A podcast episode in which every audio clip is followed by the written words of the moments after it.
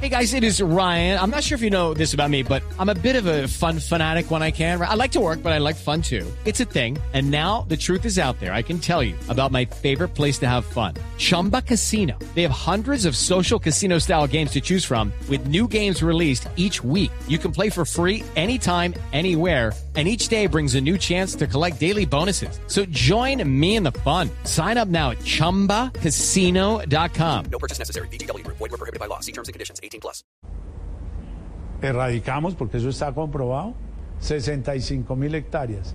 Si solo bajamos 2 mil, quiere decir que hubo 63 mil de resiembra o de expansión de cultivos. Entonces, nosotros necesitamos superar la cifra entre 60 y 65 mil para verdaderamente tener un descenso. Por eso es que yo digo, si yo hago más de 80 mil, yo ya encontraré la línea de descenso en el año 2019. ¿Qué van a hacer con el Catatumbo? Human Rights Watch dice que hay 40.000 desplazados. Dicen que más o menos hay un reinado de la impunidad en esa zona de Colombia. La Fudra 3, la Vulcano, el plan que ustedes tienen montado ya está funcionando. ¿Qué van a hacer con el No, Catatumbo? claro que está fu- funcionando, pero es que en, en materia de orden público las cosas no son milagrosas. Son obras que son de mediano y largo plazo, es un actuar de la fuerza pública. ¿Qué es lo que nos ha pasado en el Catatumbo? Que allá confluyen todas las organizaciones criminales, que eso es lo que hay allá, organizaciones criminales, póngales el nombre que quiere, pero arranque con el ELN y los pelusos, pero le tiene que meter gado residual porque tampoco están por fuera, ¿no? Ya hoy en día hay unos que, que- se están robando el, el- el- el petróleo de Tibú y dicen que ellos son mineros artesanales. Hágame el favor, mineros artesanales, los que drenan el oleoducto. Cuando usted llega con todas estas fuerzas, como usted las bien ha notado, Fudra 3, Vulcano, Brigada 30, etcétera, y llega con 8 mil hombres al Catatumbo, pues obviamente que usted les va quitando espacio. Y en la medida en que les quita espacio, entre ellos comienzan unas pugnas defendiendo unos corredores y defendiendo sus rentas ilícitas. Y eso es lo que nos toca derrotar. Arranca este nuevo año de gobierno, el segundo del presidente Duque. Usted está al frente del Ministerio de Defensa. ¿Cuál es su reto en materia de seguridad ciudadana? Le tengo que decir que estamos buscando una estrategia con los productores de, de celulares para que celular que se roben, celular que quede inactivo, ¿Cómo va a funcionar? ¿Cómo lo, tienen, cómo lo están No, diseñando? es que hoy en día no lo tienen que di- diseñar los productores, pero esto es una cosa que apenas estamos nosotros comenzando. Lo que más nos golpea es el robo de celulares, sin lugar a dudas. Ha tenido un decrecimiento del 4% en lo corrido de este año. Primero de enero, 31 de julio. Como el robo de bicicletas, que es el otro factor que nos afecta mucho. Luego tendremos que inventarnos algo alrededor de las de las bicicletas. No sé cómo nos lo podemos inventar, pero yo creo que el sistema está creado en el mundo. Si hoy en día unas patinetas que hay en Bogotá van a acabar no robándoselas, ¿por qué no lo podríamos hacer con las bicicletas? Simplemente lo pongo a título de simple. Ministro, ¿habrá más policías para las principales ciudades del país? Por No. ejemplo, no. No mucho más. No mucho más porque es que, mire, ¿qué nos pasó a raíz de una determinación del Consejo de Estado que les permite no retirarse a los 25, sino a los 20 años al personal ejecutivo que llaman, que no es nada distinto al, al personal común y corriente? Hay oficiales, suboficiales y personal ejecutivo.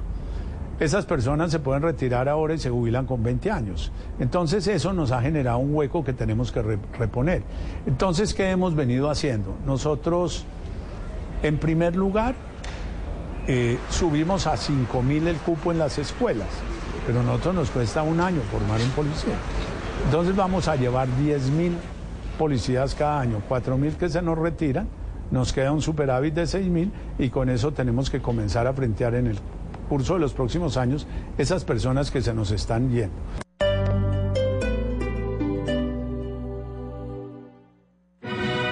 Teatro Mayor Julio Mario Santo Domingo en coproducción con la Ópera de Colombia presenta El Barbero de Sevilla de Rossini con la Orquesta Filarmónica de Bogotá 21, 23 y 25 de agosto. Compre ya sus entradas a través de primera fila o en taquillas del teatro. Apoya Bancolombia y Caracol Televisión. Invita Blue Radio y Alcaldía de Bogotá. Más información www.teatromayor.org. Código PULEP, VSF 207. En Blue Radio presentamos conversaciones con el pibe Valderrama. Pibe, es bueno escuchar el fútbol en Blue. ¿Por qué le gusta? Que uno está viendo televisión ¿Entiendes? ¿Qué opina de los narradores de Blue? Que tienen ahí Ah, ok, ok, ok. ¿Le recomendaría otra radio a la gente? No, no, no, no. Bueno. Este domingo, Huila Millonarios. El fútbol está aquí en Blue Radio. Blue Radio, la nueva alternativa.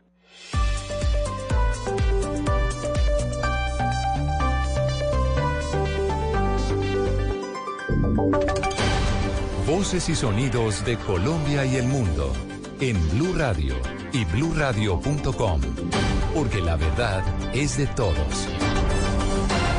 Dos de la tarde, cuatro minutos. A esta hora la Armada Nacional busca en el río Guaviare al candidato a la gobernación de Guainía, Andrés Rodas, del Centro Democrático, luego que naufragara la embarcación en la que se desplazaba con su grupo de trabajo. Isabela.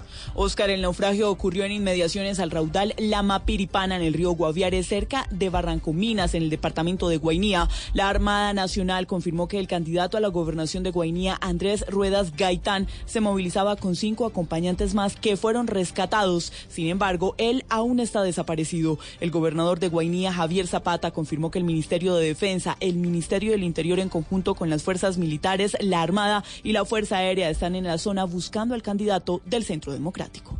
Y una embarcación de rescate. Igualmente llegará, al municipio de Iniria un avión para transportar más personal de rescate y eh, un bote más de rescate.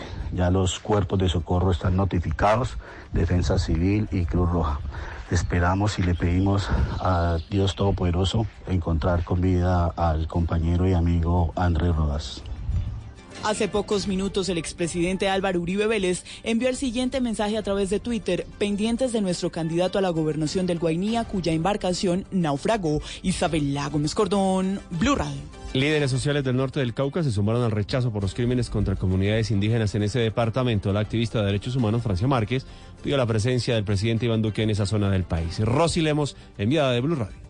Así es, no solo indígenas del departamento están solicitando al gobierno más protección para estas comunidades, sino también líderes sociales que, al igual que ellos, han sido víctimas de atentados, como Francia Márquez. Queremos garantías a los derechos y le hacemos el llamado al presidente para que llegue acá a escuchar a las comunidades, que la solidaridad se exprese en presencia y que venga y construya entre con nosotros mecanismos para garantizar una vida digna, una vida tranquila y sobre todo una vida en paz. La líder social realizó el anuncio en la minga extraordinaria convocada por las 126 autoridades indígenas del Cauca en zona rural de Caloto. Información desde el norte del Cauca, Rosy Lemos, Blue Radio. Las autoridades en Villavicencio investigan el asesinato de un menor de 16 años, quien hoy se dirigía a presentar sus pruebas a ver y al parecer por robarlo fue atacado con arma blanca. Carlos Andrés Pérez. En horas de la mañana de hoy, justo cuando se dirigía de su casa al colegio en Villavicencio para presentar sus pruebas Saber Pro, un joven de 16 años habría sido abordado por algunos sujetos quienes por quitarle algunas pertenencias le habrían propinado una herida con arma blanca. El menor lamentablemente falleció de camino al centro asistencial, así lo confirmó el coronel Luis Quintero, comandante de la Policía Metropolitana de la ciudad. Donde fue herido y posteriormente falleció un joven de 16 años que se dirigía a responder al llamado a las pruebas de Estado en el colegio Abraham Lincoln de esta ciudad. La alcaldía de Villavicencio está ofreciendo una recompensa de hasta 10 millones de pesos para quien dé información, quien permita esclarecer este hecho y ubicar a los responsables. Desde Villavicencio, Carlos Andrés Pérez, Blue Radio. En noticias internacionales, el presidente de Guatemala, Jimmy Morales, aseguró que la migración, la educación y la desnutrición son algunos de los temas a los que el próximo gobierno de ese país debe dar continuidad. María Camila Castro. Este domingo, más de 8 millones de guatemaltecos, incluidos algunos radicados en Estados Unidos, están llamados a las urnas para elegir a su futuro presidente. Entre la socialdemócrata y ex primera dama Sandra Torres de la Unidad Nacional de la Esperanza o el exdirector del sistema penitenciario Alejandro Gimatei del partido centroderechista Vamos. En esta fecha electoral y alzando su dedo índice marcando con tinta indeneble, el presidente llamó a los ciudadanos a acudir masivamente a las urnas y explicó que la desnutrición, la educación, el medio ambiente o la migración son algunos de los puntos más importantes, aunque será el futuro gobierno el que tomará la decisión. Morales además insistió que Guatemala está en la ruta del narcotráfico y aún así lo combate persiguiendo aviones cargados con cocaína, con camiones. Afirmó que en tres años y medio de administración su gobierno ha decomisado más droga que las otras autoridades en los últimos 12 años. María Camila Castro, Blue Radio. En los deportes, Colombia sumó una medalla de plata más en el voleibol femenino tras perder con República Dominicana en los Panamericanos de Lima. El enviado especial de Blue Radio, Sebastián Vargas. Oscar Oyentes, hace pocos minutos ha terminado aquí en el Coliseo del Polideportivo del Callao, en el norte de Lima, la final del voleibol femenino y ha ganado República Dominicana 3 sets a 1 a Colombia. Muy buen partido de la delegación colombiana, sigue sumando experiencia. Estuvieron cerca de Río 2016, ya fueron finalistas en Centroamericanos del Caribe y ahora tienen medalla de plata en Juegos Panamericanos. Oímos a Amanda Cone, una de las figuras del equipo nacional y que juega en la Liga Italiana. Sí, muy feliz, la verdad. Colombia ha obtenido algo histórico, muy feliz por eso. Pero bueno, yo creo que Colombia podía hacer mucho más. Colombia se merecía un oro por primera vez. Ya llegar a una semifinal y una final es algo muy bueno para nosotros, pero un oro para nosotros sería algo magnífico. Hoy no se pudo, hay que seguir trabajando. También tenemos que reseñar que en esta última jornada de los Juegos Panamericanos de Lima 2019, Colombia acaba de sumar en el golf individual mujeres medalla de bronce con Paula Hurtado. Solo nos queda por disputar medallas de bronce en el tiro con arco y mirar si alguna de las peleas del karate da paso a semifinales para algún colombiano. Desde Lima, en los Panamericanos, que hoy terminan, Sebastián Vargas, Blue Radio. Noticias contra reloj en Blue Radio. A las 2 de la tarde, 10 minutos, noticia en desarrollo. El presidente de Brasil, Jair Bolsonaro, aseguró hoy que el país suramericano no necesita los recursos de Alemania para preservar la Amazonía después de la decisión del gobierno alemán de bloquear fondos debido al aumento de, de la deforestación. Y las cifras, las inundaciones provocadas por las lluvias monzónicas en el sur y oeste de la India dejan al menos 144 muertos y centenares de miles de evacuados, indicaron las autoridades. Quedamos atentos porque una semana después del mayor crimen de odio en Estados Unidos contra hispanos, muchos mexicanos evitan cruzar la ciudad Juárez hacia el, Paso en, hacia el Paso en Texas ante el temor de que se produzcan nuevos ataques indiscriminados. Ampliación de esta y otras noticias en blueradio.com. Continúen con Mesa Blue. Ricarina, Ricarina, Ricarina, la harina harina. De las mejores cosechas del más puro trigo importado, traemos a su mesa Ricarina, la harina fortificada con vitaminas B1, B2, hierro, niacina, ácido fólico y todos los nutrientes que hacen las delicias de sus platos preferidos. Trabajamos pensando en usted. Los personajes, las historias, las anécdotas, las confesiones, las noticias, todos los temas puestos sobre la mesa. Aquí comienza Mesa Blue. Presenta Vanessa de la Torre en Blue Radio y bluradio.com. La nueva alternativa.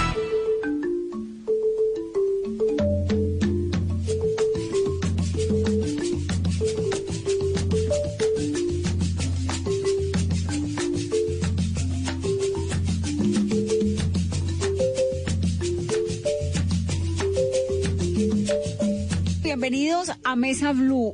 En el programa de hoy nos vamos a meter en esos timbales, en esas marimbas, en esa música negra que recorre la selva colombiana, el Pacífico y que nos lleva a unos sabores exquisitos y a una cultura riquísima de la que nos sentimos profundamente orgullosos y en la cual nos esmeramos un montón para que ustedes conozcan en este programa. Bienvenidos, esto es Mesa Blue.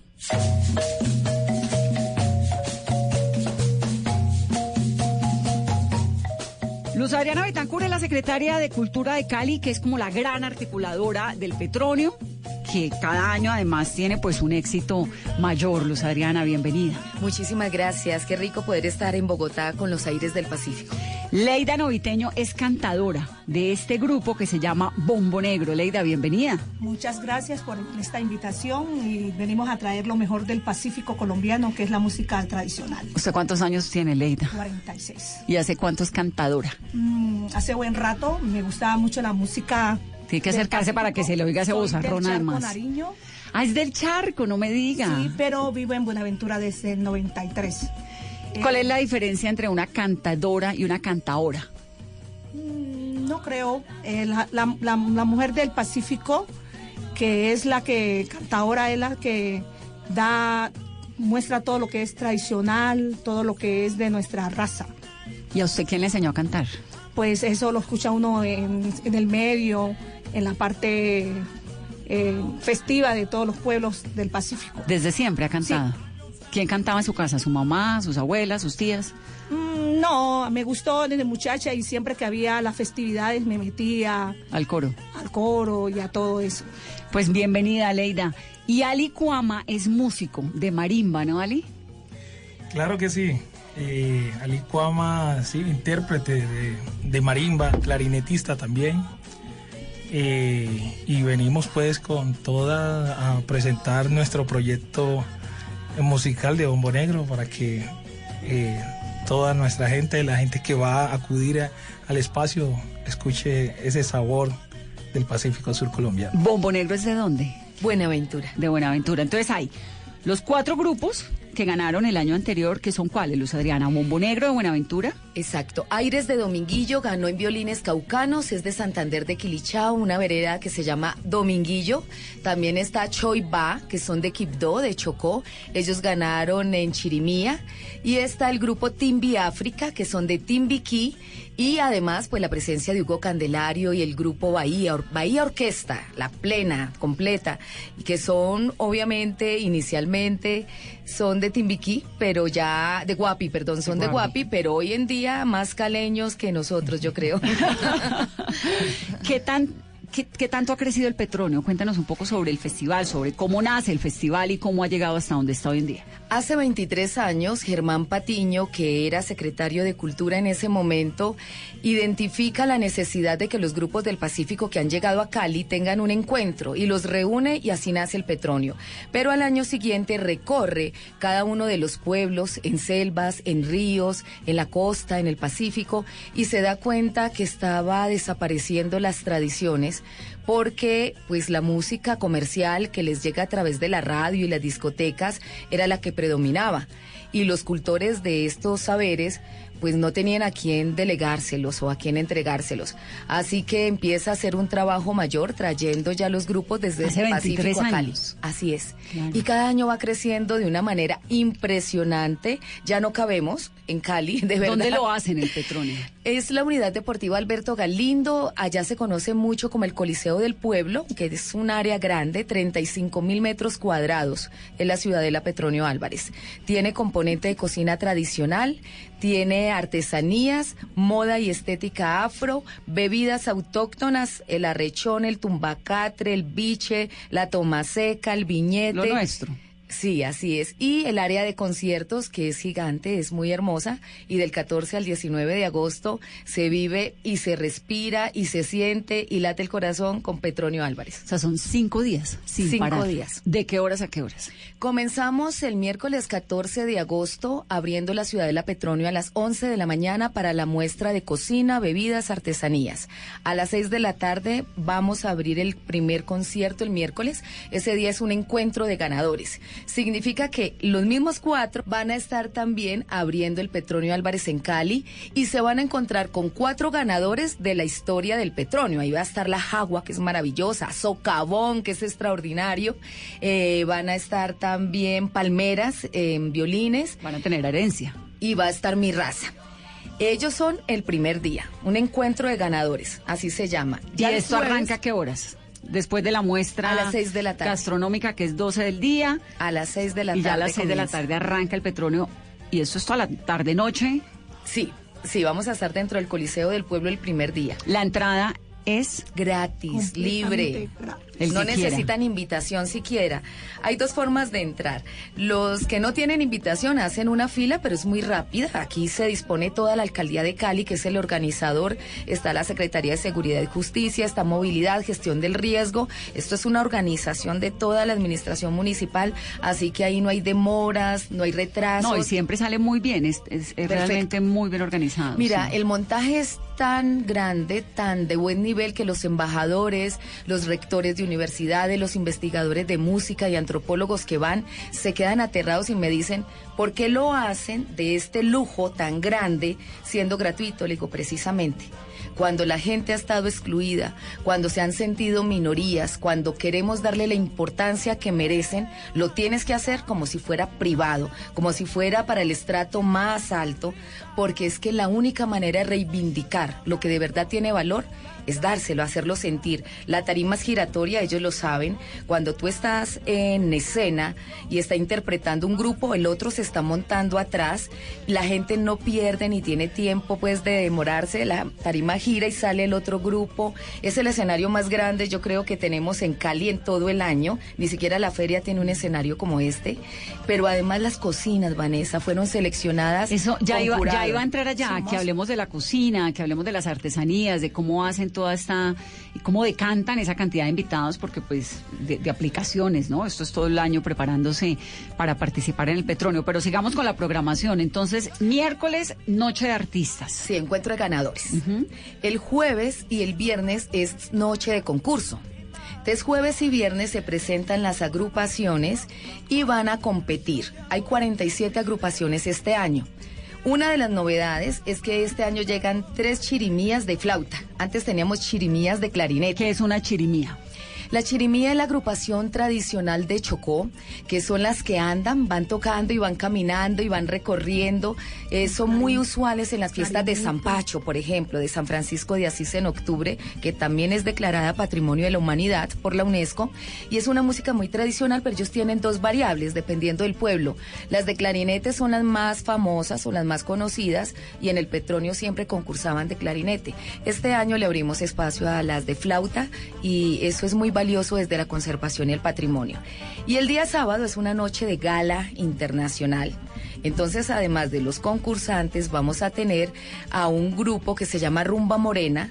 Es música africana y cubana. Divino. Hermoso. Divino, sí. Fue seleccionado por el Comité de Música del Petronio Álvarez y ellos saben muchísimo, así que son estupendos. Y esa noche tenemos una de las que yo creo que, que va a mandar la parada en los próximos años en el mundo, así como lo ha hecho Shock Town o como lo ha hecho Herencia de Timbiquí o Herencia, y es eh, la Pacifican Power. La Pacific Power ya está también de gira por Europa, ha estado de gira en Norteamérica y tiene todo ese poder que tiene el nombre con una cantadora como Nidia Góngora, que es de lo máximo que tenemos Aquí en la el tuvimos, a Pacífico. Nidia, Es una que es maravillosa, sí, Pero además sí, se va a llevar a Zuli Murillo, otra de las grandes, de las maestras. Entonces, ella va a estar el sábado. El sábado. Ese es el concierto principal con la Pacifican Power y con Rumba Morena, que es el invitado internacional.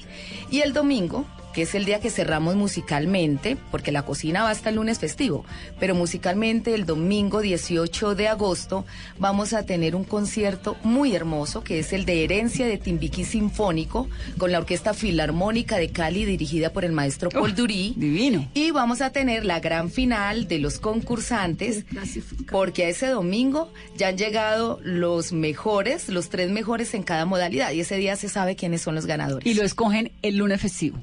El domingo en la noche. Ah, el domingo en la noche. 18 de el lunes es eh, gastronomía. ¿te entendí Solamente bien? gastronomía y artesanías el lunes de cierre. Y recuperarse uno, pues, porque. No. Eso apunta. Para que puedan ir a trabajar el martes. No, pues va uno a trabajar como el miércoles, ¿no? El martes todavía está con todo el remoto. Sí, sí, sí. Sí, afortunadamente siempre es festivo. Tiene que acercarse al micrófono, Leiva, para que la podamos, para que la podamos escuchar un poco más. Me gustaría que me contaran la historia de Bombo Negro. ¿De dónde surge Bombo Negro, Leida, Ali? ¿Cómo es la historia? Bueno, bombo negro significa fuerza, ¿no? Eh, poder. El bombo. El bombo, fuerza, poder, ¿sí? Eh, negro, pues eh, la identidad, ¿sí? La, la expresión de, de- de la- eh, nuestra gente de las comunidades afro- afrodescendientes en el Pacífico. Eh, este grupo nace por iniciativa de jóvenes que estuvieron interesados en, en aprender prim- prim- principalmente en construir los instrumentos folclóricos del Pacífico. Dado de que ellos inician construyendo ese instrumento, ese mismo grupo de ¿Qué jóvenes, instrumentos? la marimba, Marimba, el bombo, el cununo, Uno, uno, WhatsApp. Y estos jóvenes llegaron a mi taller para eh, ponerse en la tónica de, de- de aprender y cómo se fabrica estos instrumentos, ¿A su principalmente taller en dónde? En Buenaventura. en Buenaventura, Casa de la Marimba. Eh, a partir de ahí, estos muchachos quedan enamorados con sus mismos instrumentos que fabrican y, y- y me hacen la propuesta de montemos un grupo, ya que tenemos los instrumentos. ¿Hace cuánto? Ya hace cuatro años. Y estos muchachos que llegaron a, a su taller, a la Casa de la Marimba en Buenaventura, que es famosísima, ¿eran de cuántos años? Pero Eh, además usted es muy joven, yo pensé que era mayor. Sí, no, viejito, ¿no? Ellos se ven jóvenes porque están muy bien alimentados, pero en realidad mayores. puta, rechón toda la vida, así, puro marisco. mariscos, Puta no. piagua. Y el mar o el Y río, no, pues así quien no vive bien. se conserva uno, ¿no? Ah, Bueno, y, y entonces em, inicia este pro- esta, esta propuesta. Me está contando que estos muchachos son de cuántos, eran de cuántos Oh, años. eh, estaban entre los 25 a 60 años. Ah, Ah, muchachos, de ni tan 25 a muchachos de 60 me años. gusta, eso yo vengo siendo un adolescente. Y entonces, le, eh, Ali, ellos llegan y empiezan a organizarse con usted en torno a estos instrumentos. ¿Y qué hacían, digamos, además de ir a la casa de la marimba a tocar instrumentos, qué más hacían en sus vidas? Bueno, eh, dentro del grupo tenemos personas que son profesionales, como Leida Noviteño, es docente, Alirio Suárez, que también es otro docente, eh, en artística. eh, tenemos una joven arquitecta, fisioterapeuta. Bueno, eh, cada quien tiene una, una dinámica de su vida. En Buenaventura. Buenaventura, sí. Y se reunían en las tardes. En las tardes nos reuníamos ya a hacer nuestros montajes, nuestros arreglos musicales y a empezar a coordinar voces, ¿sí? Y desde ahí inicia esa, esas ganas de, de fortalecer eh, las músicas tradicionales del Pacífico. Hace cuatro años. Hace cuatro años. ¿Y en qué se diferencia esta orquesta que tienen ustedes, este grupo, el Bombo Negro, de los otros que van a participar o que participaron y ganaron? El Choiba, por ejemplo, los aires de Dominguillo, Timbi África, que nos estaba contando los Ariana ahorita. Bueno, la diferencia está en que, eh, pues, el, el legado tradicional siempre viene eh, de, de, eh, generación en generación y en el caso de mi familia mi abuelo eh, que hizo música del Pacífico, Eloy Cuama, un indio indígena, eh, luego pasa mi papá y luego mi papá pasa ¿Sus ancestros son indígenas? indígenas ¿De dónde? de son en Vera de Raposo, el río Raposo. En ese entonces los indígenas estaban ubicados en Raposo. Cuando entra la población afro a, a- a Raposo, ellos se desplazan a otro río que eh, es el Saija. ¿Esto es en dónde todo? ¿En Cauca Eh, o Valle del Cauca? Eh, Saija está ubicada en el Cauca, ¿no? Cauca. Saija. Se, pasa, se trasladan allá, pero eh, bueno, mi abuelo se queda en, en su río porque enamorado de, de- de su negra. Su abuelo era indígena. Mi abuelo indígena y mi Y se abuela. enamora de su abuela negra. Negra, sí. ¿Y qué hacía su abuela? Mi abuela era pues una mujer de ama de casa, eh, siempre en las labores de la siembra, del cultivo, del pan coger y todo eso. ¿Y su abuelo? Mi abuelo igual, cazador, eh, también dueños de, de- de cultivos en, en- en el río. Y entonces se conocen, se enamoran, forman una familia. Una familia donde... ¿De cuántos hijos? De 12. 12 hijos. Y eso es poquito, ¿no? Conozco otras de más. De 12 hijos. Y dentro de eso pues nace esa mezcla de colorados, negros, unos cholos, otros más crespos. Claro, un Sí, mestizaje un fuerte. mestizaje fuerte. Y mi papá pues se enamoró de, de una negra de eh, descendencia de Huajuí, mi mamá. ¿Qué es? Huajuí es uno de los ríos del Pacífico. Eh, y mi mamá pues una negra, eh, ya pues fallecida el 24 de diciembre de este año Ay, de cómo lo pasado. lamento. Sí, y, a- y mi mamá pues también muy metida también en la parte cultural porque ella cantaba y también le hacía bordón a mi papá cuando estaba en la fiesta Y en en, los ríos. y, en, y en su familia, en sus ancestros, ¿quién, es, ¿quién era el musical? ¿El abuelo indígena o la abuela negra? ¿O mi, los dos? mi abuelo. Su abuelo. mi Pero son sonidos distintos, ¿o no? Sí, sí, totalmente. Claro. Totalmente. Eh, Sí, porque yo nunca he visto un indígena tocando una marimba. ¿No? ¿O sí? sí, hay algunos que tocan. Eh, bueno, para el lado del, del lugar de Leida, que no son, no son indígenas, pero sí tienen esa, esa mezcla ahí, que son mulatos, le llaman. Culimochos, Sí, o culimocho, que le llaman. Sí. todo. hay una mezcla y hay muchos eh, que interpretan la música del Pacífico y muy bonita. Entonces, el, el musical era su papá. Mi papá. Por el lado del abuelo, de los abuelo, abuelos sí. eh, paternos. Es- Y el otro lado, el de su mamá. El de mi mamá, pues eh, le gustaba mucho cantar, le gustaba, mucho las interpretaciones, los cantos, era una de las que cogía su WhatsApp y, y acompañaba a mi papá cuando iba a interpretar la marimba. Y igual en mi casa era donde se hacían las fiestas tradicionales, era una casa mm, que tenía 10 metros de frente por eh, casi 15 de fondo y una sala amplia porque las tradiciones allá de los indígenas era hacer una casa bien grande con una sola habitación, o sea, la hacían muy tamba Para que quepa todo el para mundo. que quepa todo el mundo. Muy sociales. Sí. Claro. Y entonces usted creció en ese ambiente. Crecí en ese ambiente de la música. Cuando nací encontré una marimba colgada en, en- en la baranda de, de la viga de, de- de la casa. Una marimba de 24 tablillas.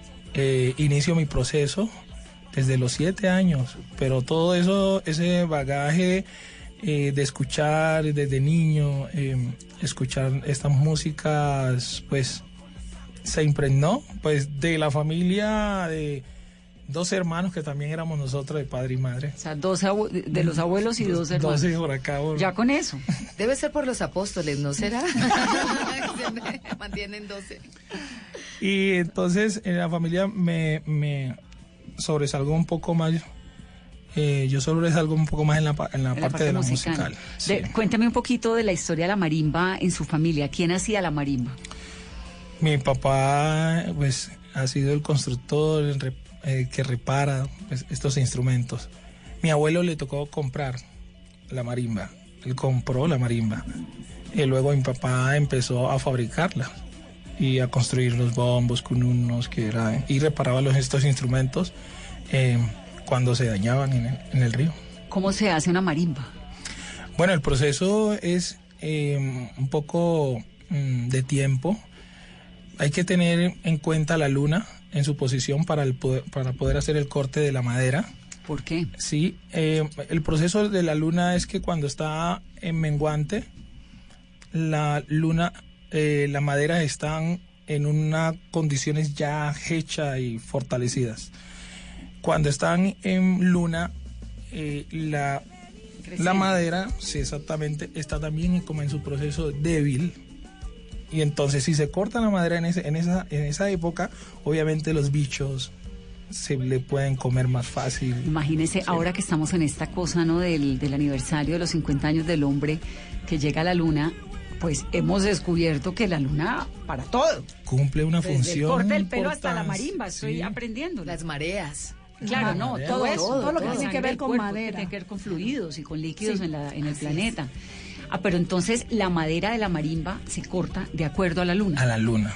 ¿Qué No. madera es? Walter, eh, tenemos 36 especies de, de- de chonta en el Pacífico.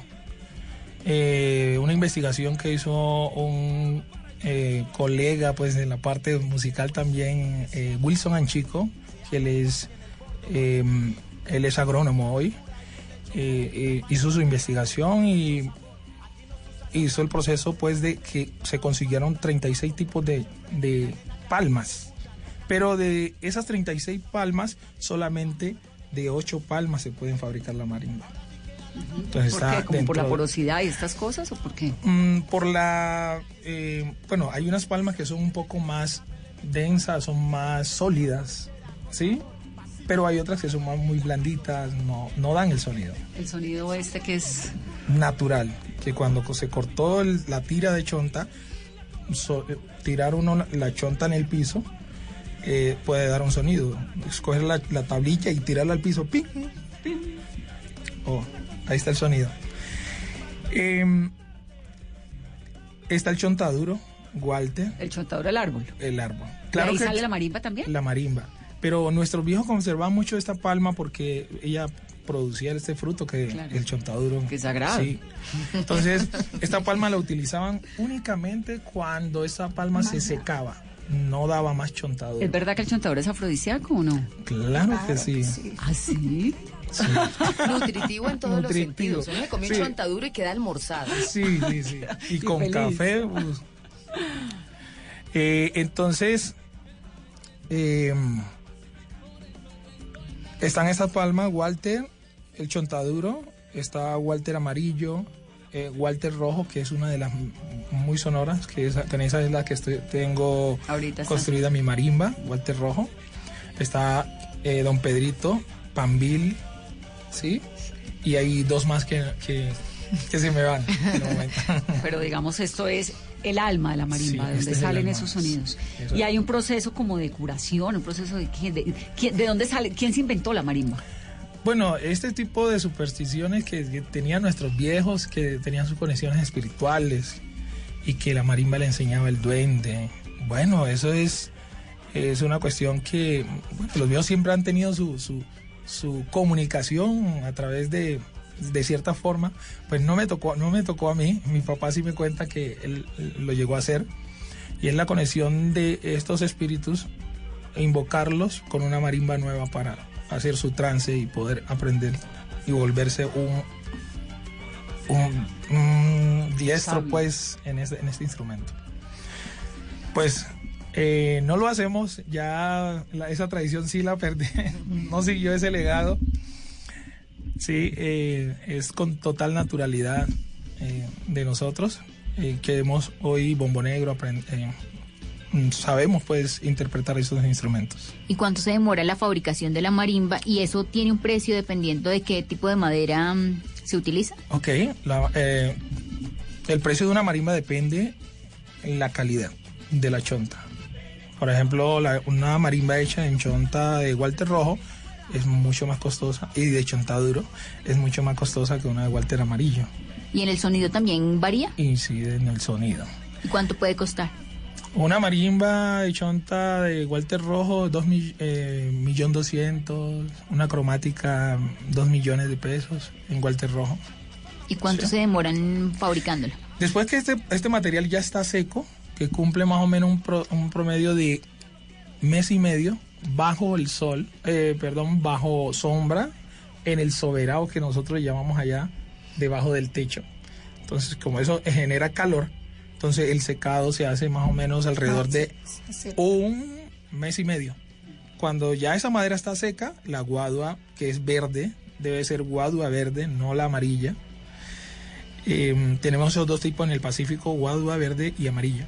Eh, utilizamos la, la verde para la fabricación de la marimba. Em, esto dura más o menos cinco días, teniendo todo el material. ¿Y eso lo hace usted solo o con alguien que le ayude? Pues tengo un ayudante. todo el equipo. Un equipo eh, que de dos. que le meten el alma a la marimba. y el resultado, pues, es eso. Ese sonido que suena, sí, como a la lluvia, como al Pacífico, a las olas, a todo suena la marimba. Claro. Vamos entonces, Luz Adriana, a escuchar marimbas hasta que ya en el Petronio Álvarez. Pero también hay, lo que hablábamos hace unos momentos, una muestra gastronómica y una muestra eh, de artesanías cultural muy importante. ¿Cómo hicieron la selección de quienes van a estar allá? Nosotros cada año abrimos en la Secretaría de Cultura de Cali una inscripción gratuita y pública. Se inscribieron para las cocinas 250 personas, 242 exactamente. ¿De dónde? Bien, no, esa inscripción es solo Cali. Muchas personas han venido de cualquiera de los departamentos del Pacífico, pero ya viven en Cali. Hacemos otra convocatoria en Nariño, otra Cauca, otra Chocó y otra Buenaventura. Cada, cada secretaría, me imagino. No, nosotros. Esto es solo Alcaldía de Cali. El, el festival lo realiza únicamente la Alcaldía de Cali y reúne a todo el Pacífico. Pero la primera selección en Cali, que son 242 inscritos, van a la Escuela de Cocina del SENA. No la presta totalmente gratis. Las señoras pasan por una entrevista, o los señores, porque también hay hombres que concursan, hacen una entrevista para saber quién les enseñó ese plato. Entonces, quién enseñó un pusandao, o un encocado de camarones, o un pastel chocuano. Cada uno tiene su historia. ¿Y participan Y con un plato o con, con un, un- solo plato? así solo? venda muchos después. Pero para ganarse el cupo, lleva uno. Y el jurado es un jurado experto en cocina de las cuatro regiones. Entonces los ve cocinar en vivo para que no nos hagan trampa, no pueden llevar el plato preparado por otro. caldito. No, no, no, no. Ahí lo cocinan delante del jurado, el jurado lo prueba y podemos seleccionar únicamente 50. Imagínense lo que son los otros 192 detrás de nosotros hasta hoy. Incluso recibí, mira que si lo dejas pasar, no tengo sino 50. Las otras 20 cocinas vienen de las regiones, lo hemos hecho en asocio con la Fundación Aqua para llevar jurados también a las regiones. Igualmente traemos estos 20 y esos 70 cocinan, pero la mejor comida del Pacífico. Y del mundo, porque esa comida del Pacífico es de locos. Eso es delicioso. Sí, de Esa locos. área se llena desde las 11 de la mañana. Yo creo que hay más tráfico de gente en las cocinas que en la música y eso es mucho decir. Y el otro componente que lo decimos con orgullo es que durante esos cinco días todo el mundo quiere ser afropacífico. Todo el mundo se siente afro y Es que eso es lo pacífico. lindo. Eso es que- hermoso. Que, exacto. Y además llegan un montón de turistas, porque Cali se ha vuelto, bueno, se acaba de ganar el premio este, que viene siendo un súper reconocimiento a la cultura caleña, así que el festival les cae en un momento impresionante. Así es, somos el mejor destino vuelto- cultural de Sudamérica. Sí, y se ha vuelto además un lugar en el que vienen tantos turistas buscando salsa, ¿no? Buscando comida, buscando cultura. Vanessa, y es que esta experiencia es única, no la pueden encontrar ni en la costa atlántica ni en el interior de Colombia, es que es único, es una gente maravillosa, con unas tradiciones muy fuertes y muy ricas, y además encontrar todo junto en un solo lugar, porque es que las artesanías, que también son indígenas y son afro, esas artesanías no- nos las ayuda a seleccionar artesanías de Colombia. Entonces también traemos los mejores artesanos del Pacífico. ¿Cuántos? Y en la convocatoria, y supongo que la preselección es parecido a lo de la gastronomía, o como de lo de las artesanías? Exactamente, también se inscriben, también hay jurado, en total tenemos 192 stands entre las bebidas autóctonas, las artesanías, la estética afro y la cocina. Así que es un área gigante donde la gente puede entrar por cualquiera de, de los componentes del festival. Hay uno muy lindo que se llama el Quilombo y ese Quilombo este año por primera vez va a tener los cinco días a los petronitos. Porque resulta que los niños son los semilleros de la música del Pacífico y con ellos trabajamos, imagínense que tenemos nosotros 22 semilleros este año. De Cali tenemos 11, el resto son invitados de otras regiones o dicen, invítame, yo voy por mi cuenta.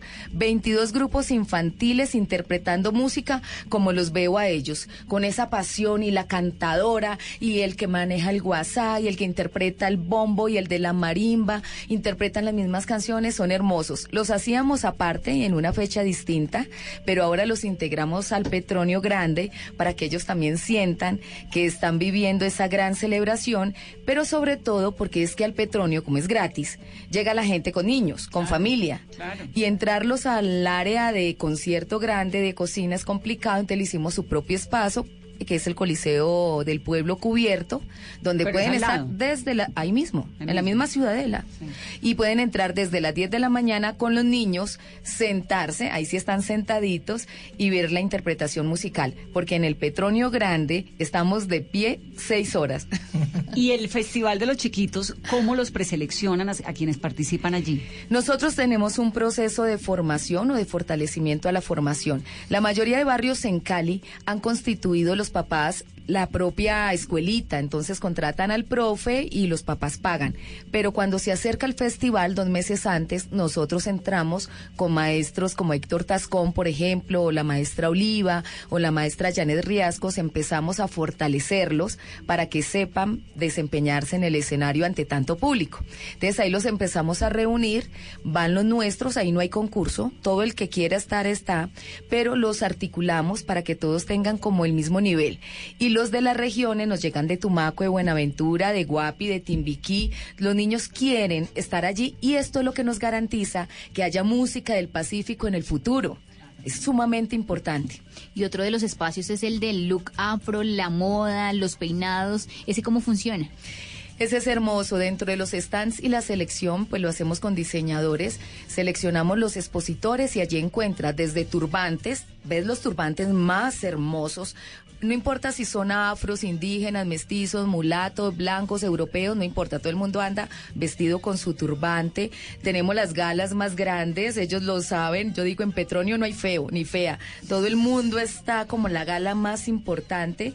Y además tenemos eh, productos para el cabello, para la piel afro, las túnicas, los vestuarios que encuentran. Muchas de las telas son traídas de África y únicamente las encuentras esos días en Cali, en el Petronio.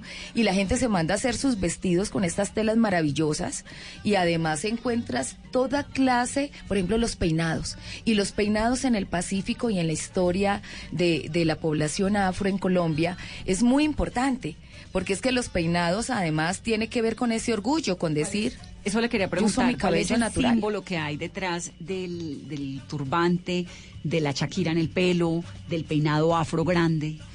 En primer lugar, sobre el cabello, yo creo que hemos logrado en estos 23 años recuperar la autoestima y decir la naturaleza mía es esta. Estoy orgullosa de mi pelo apretado, como le quieran llamar. A veces le dicen las chontas, pero ya las mujeres afro no tienen que alisarse el cabello si no quiere. Lo lucen lindo, grande, de pie, así, pero con orgullo y sintiéndose esta soy yo y no tengo que sacrificarme ni someterme a torturas y están de moda. Eh, también hay otros productos, si lo quieren alisar, también existe, obviamente. Pero el turbante tiene varios significados. Yo no sé si tú me eh, complementas más, porque lo usan para un lado si es soltera, para otro si es casada, pero yo lo relaciono mucho también con el día a día, con el trabajo. Es que el turbante tiene que ver Claro, para la también cocina, con el para la sol, comida, con para el calor, sol. con llevar acá también la ropa cuando voy al río a lavar sobre la cabeza me ayuda a sostener el equilibrio y el peso, pero acá se ve moderno, se ve muy chic, me Entonces perdonan tienen la todo el, espacio de la, de la peinada. Sí, los peinados con las peinadoras tradicionales. Que vienen Hay una parte, Vanessa, que yo no sé si ustedes lo han trabajado acá en la mesa, pero es que muchas de las historias alrededor tienen que ver con la esclavitud, esa dolorosa época de sometimiento eh, contra todos los derechos humanos, me parece a mí, donde las mujeres llevaban trenzado en el cabello el mapa por donde podían escapar de ese sometimiento tan indignante y tan injusto. Entonces, cuando en la cabeza te trazaban el mapa y la ruta de escape, claro, el amo no se podía dar cuenta, pero entre ellos sí se comunicaban o las semillas para poder trasladarse de un lugar a otro con la garantía de que van a tener con qué comer. Porque si huyes tienes que sembrar el plátano o tienes que sembrar algo porque de qué va a vivir tu familia si ya no tienes allí la casa dominante. Entonces hay un significado hermosísimo de los peinados que yo creo que ustedes saben más de eso que yo. Inclusive pues los turbantes están relacionados también un poco en la, en la época eh, histórica de, de, este proceso de, de los afros. Em, el turbante cumplía una función porque igual el, el- el afro siempre tenía su pelo muy escapuruzado, que le llamamos allá escapuruzado, y eh, lo que hacían eh, los, el amo lo que era ponerle una pañoleta para que no se viera al servicio pues de, del Sí, amo sí, sí. no se viera tan Tan llamativo. sí o tan lo veían, pues, Desordenado, le veían desordenado ellos, sí. exactamente entonces qué hacían le ubicaban una pañoleta para ponerle un poco el pelo Entonces esto es un festival realmente lleno de simbolismos y lleno de, de un coraje, ¿no? Y de una, de una dignidad de la raza negra que me parece tremendamente pues llamativo y, y sobre todo como muy de aplaudir.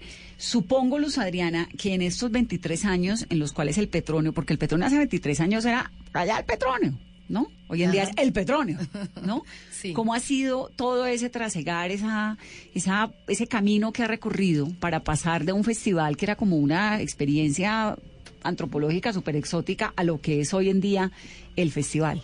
Inicialmente era en el Teatro al Aire Libre Los Cristales, donde caben seis mil personas, y quienes iban entre el público generalmente eran las mismas colonias del Pacífico, la gente que había llegado de La Tola, del Charco, de Timbiquí o de Guapi, pues se encontraban con sus raíces, con la interpretación de su música tradicional.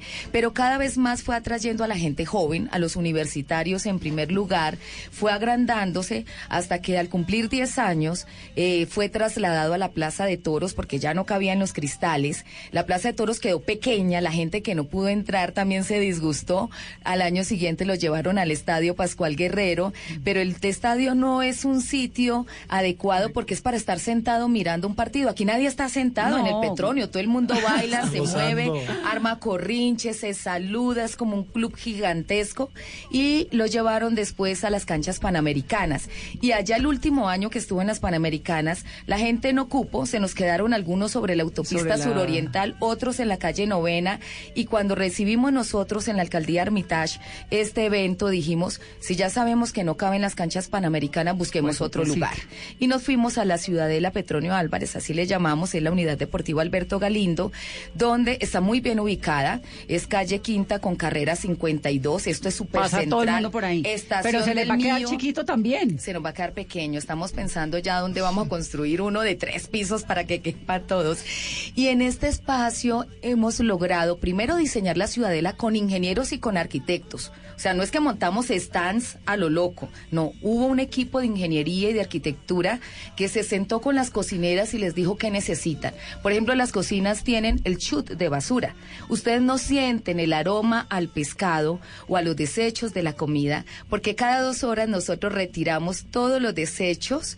Tienen un lavadero de pescado Porque además para es quitar las marisco, escamas. marisco a la lata, ¿no? Tenemos un frigorífico gigante pagado por la alcaldía también que funciona para guardar todos los mariscos que traen generalmente desde Tumaco, es como la zona de donde más traen, y vamos entregando poco a poco, ellos van sacando, ellos guardan y van sacando.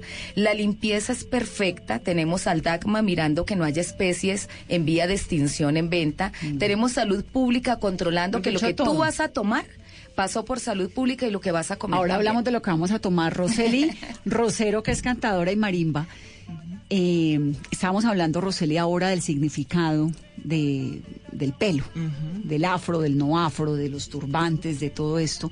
¿Qué hay allí dentro de- del, del folclore negro relacionado con la estética del pelo? Bueno, en cuanto al turbante de la mujer afro, se puede notar que eh, cuando se hace el moño hacia el lado izquierdo, es para las mujeres que están comprometidas.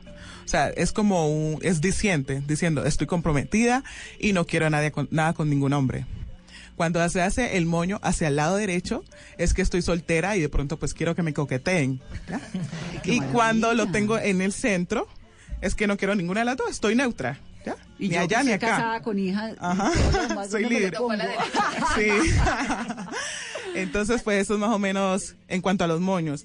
El turbante ha sido muy importante, ha sido eh, en la historia un elemento de resistencia para las mujeres afro, porque pues allí, digamos, cuando el tema pues de la libertad, ellas guardaban suministros de comida, semillas para sembrar en sus nuevos lugares pues de donde iban a vivir y también podrían guardar mapas, o sea, muchos elementos que las llevan a, resistir y a subsistir en ese pues momento de libertad. Debajo del turbante. Sí, señora, ajá. Ah, qué lindo. Servía como de, bodega, como de bodega, podemos decir. Sí. ¿Y las trenzas? Las trenzas, eh, al principio, pues sabemos que la comunidad afro siempre ha tenido mucha, eh, su artesanía ha sido extensa, ¿no? Entonces, en cuanto a las trenzas, también se dice que se hacen eh, en el cabello de la mujer y dentro de ellas también se guarda semillas, como arroz, semillas de maíz.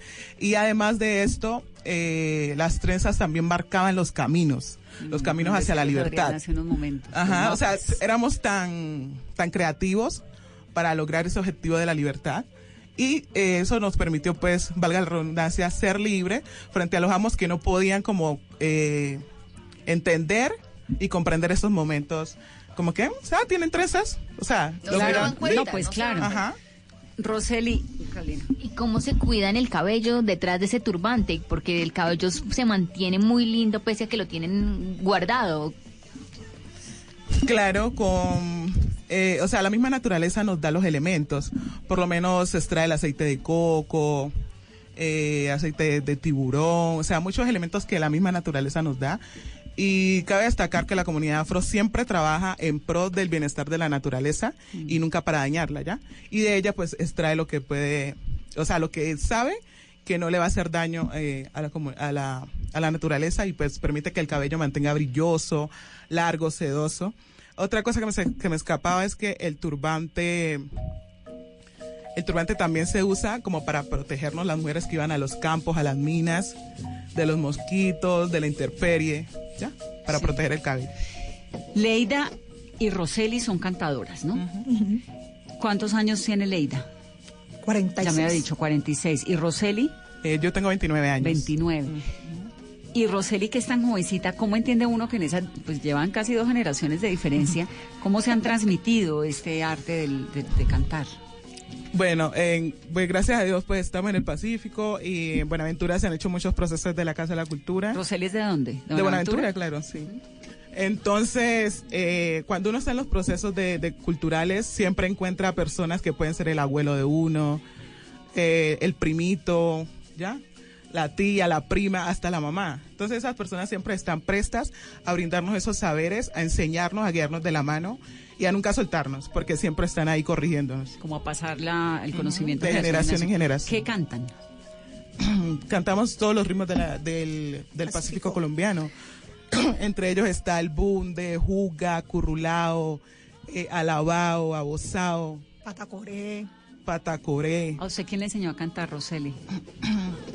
Lo aprendí en la Casa de la Cultura. Mi mamá me, me metió a los procesos de semilleros Desde chiquita. y ahí conocí al profe Alicuama. Lo conozco desde los ocho años. ¿Y el profe Licuama cuántos años que tiene? Yo pensé que el profe Licuama era quien lo ve ahí, ¿no? Ah, pero es que es joven, profe. Que está enseñando desde los qué, desde los 10. No le oigo, tiene que acercarse aquí a un micrófono. Desde los 14 años inicié mi proceso. Desde los 14 años inicié mi proceso, acérquese que no lo oigo, Sí, profe. inicié mi proceso desde los 14 em, enseñando en un colegio privado en Buenaventura. Desde ahí me, me, tiré, me tiré el ruedo a, a- a- a- a llevar esta música. Igual pues ha sido un legado y la importancia de que se siga conservando. ¿no? Sí. Sí, por lo menos yo em, empecé a cantar en, en Buenaventura porque no tenía qué hacer en las horas de la tarde. Yo decía, ¿qué hago? ¿Qué hago? Fui a un proceso de, para ir a bailar con las compañeras profesoras y entonces faltaba alguien que cantara. Como a mí me gustaba, empecé a cantar con ellas y luego ya con Ali fuimos formando un grupo y otro y otro. Viajamos a promocionar festivales de, de ahí de Buenaventura y me quedé. Me gustó, me, o sea, me enamoré más de lo que yo estaba enamorada de la música del Pacífico. ¿Y cómo es la supervivencia, digamos, la financiación de ustedes como grupo en medio de tanta competencia que hay tan comercial? ¿Cómo hacen para, para sobrevivir, para que sea económicamente viable? Mm, yo creo que nosotros lo hacemos más ¿Por más gusto? por gusto y por amor. Tienen unos trabajos Sí, aparte, tenemos usted es ya- profe, ¿no? Sí, tenemos, yo tengo mi, mi, mi profesión, yo, entonces, pero lo hacemos por amor a la música, nos gusta, estamos enamorados de ella. Entonces, eh, nosotros ensayamos por lo menos dos veces a la semana, sin falta, todas las, todas las semanas vamos a ensayar. Todo el grupo. Llueva, truene o relampaguee, tenemos que llegar el, el miércoles y el domingo a ensayar. ¿Ensayan dónde? ¿Donde el profe? Sí, donde el otro. Donde el doctor. Doctor. Eh, para agregarle a la compañera, también estamos trabajando en un, en un CD. Y pues ya lo llevamos bastante adelantado. Entonces la idea es seguirnos proyectando como grupo y poder pues hacer que nuestras músicas lleguen mucho más eh, a Colombia y obviamente a nivel internacional. ¿Cuántos son? Actualmente somos 11 personas. 11 personas. ¿Desde qué edad es el más joven y hasta qué edad es el mayor? Profe. El más joven tiene 25 y el más adulto tiene 60. ¿Cuánto tiene Pamela? De los 25 a los 60. 25. 25 a 60 más o menos.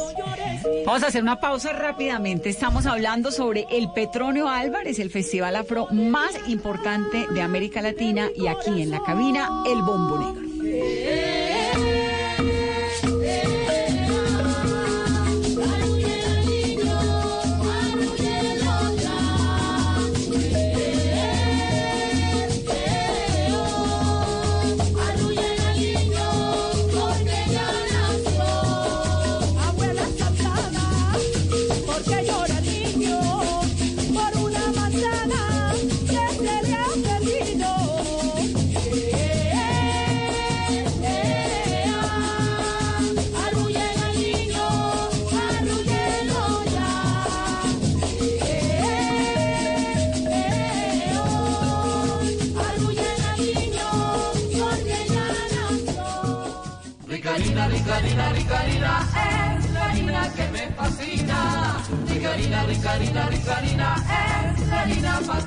De las mejores cosechas del más puro trigo importado, traemos a su mesa Rica Harina, la harina fortificada con vitaminas B1, B2, hierro, niacina, ácido fólico y todos los nutrientes que hacen las delicias de sus platos preferidos. Trabajamos pensando en usted.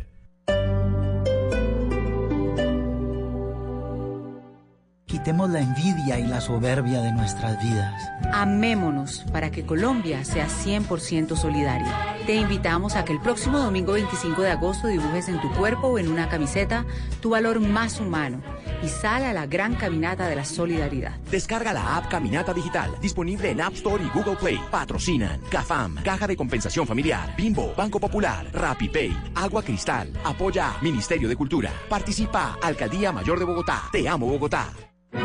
El Teatro Mayor Julio Mario Santo Domingo en coproducción con la Ópera de Colombia presenta El Barbero de Sevilla de Rossini con la Orquesta Filarmónica de Bogotá 21, 23 y 25 de agosto. Compre ya sus entradas a través de primera fila o en taquillas del teatro. Apoya Bancolombia y Caracol Televisión. Invita Blue Radio y Alcaldía de Bogotá. Más información www.teatromayor.org. Código PLEP VSF 207.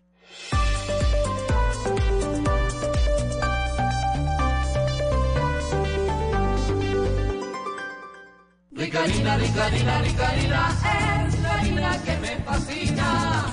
Harina, rica harina, es la harina para todos. De las mejores cosechas del más puro trigo importado, traemos a su mesa Rica Harina, la harina fortificada con vitaminas B1, B2, hierro, niacina, ácido fólico y todos los nutrientes que hacen las delicias de sus platos preferidos. Trabajamos pensando en usted. El Petronio Álvarez.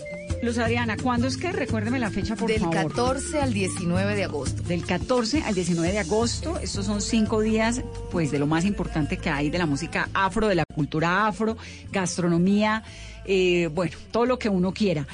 Y antes de que acabemos, que no se nos puede acabar el tiempo sin que hablemos con don Alirio Suárez, que es músico del bombo macho, Alirio.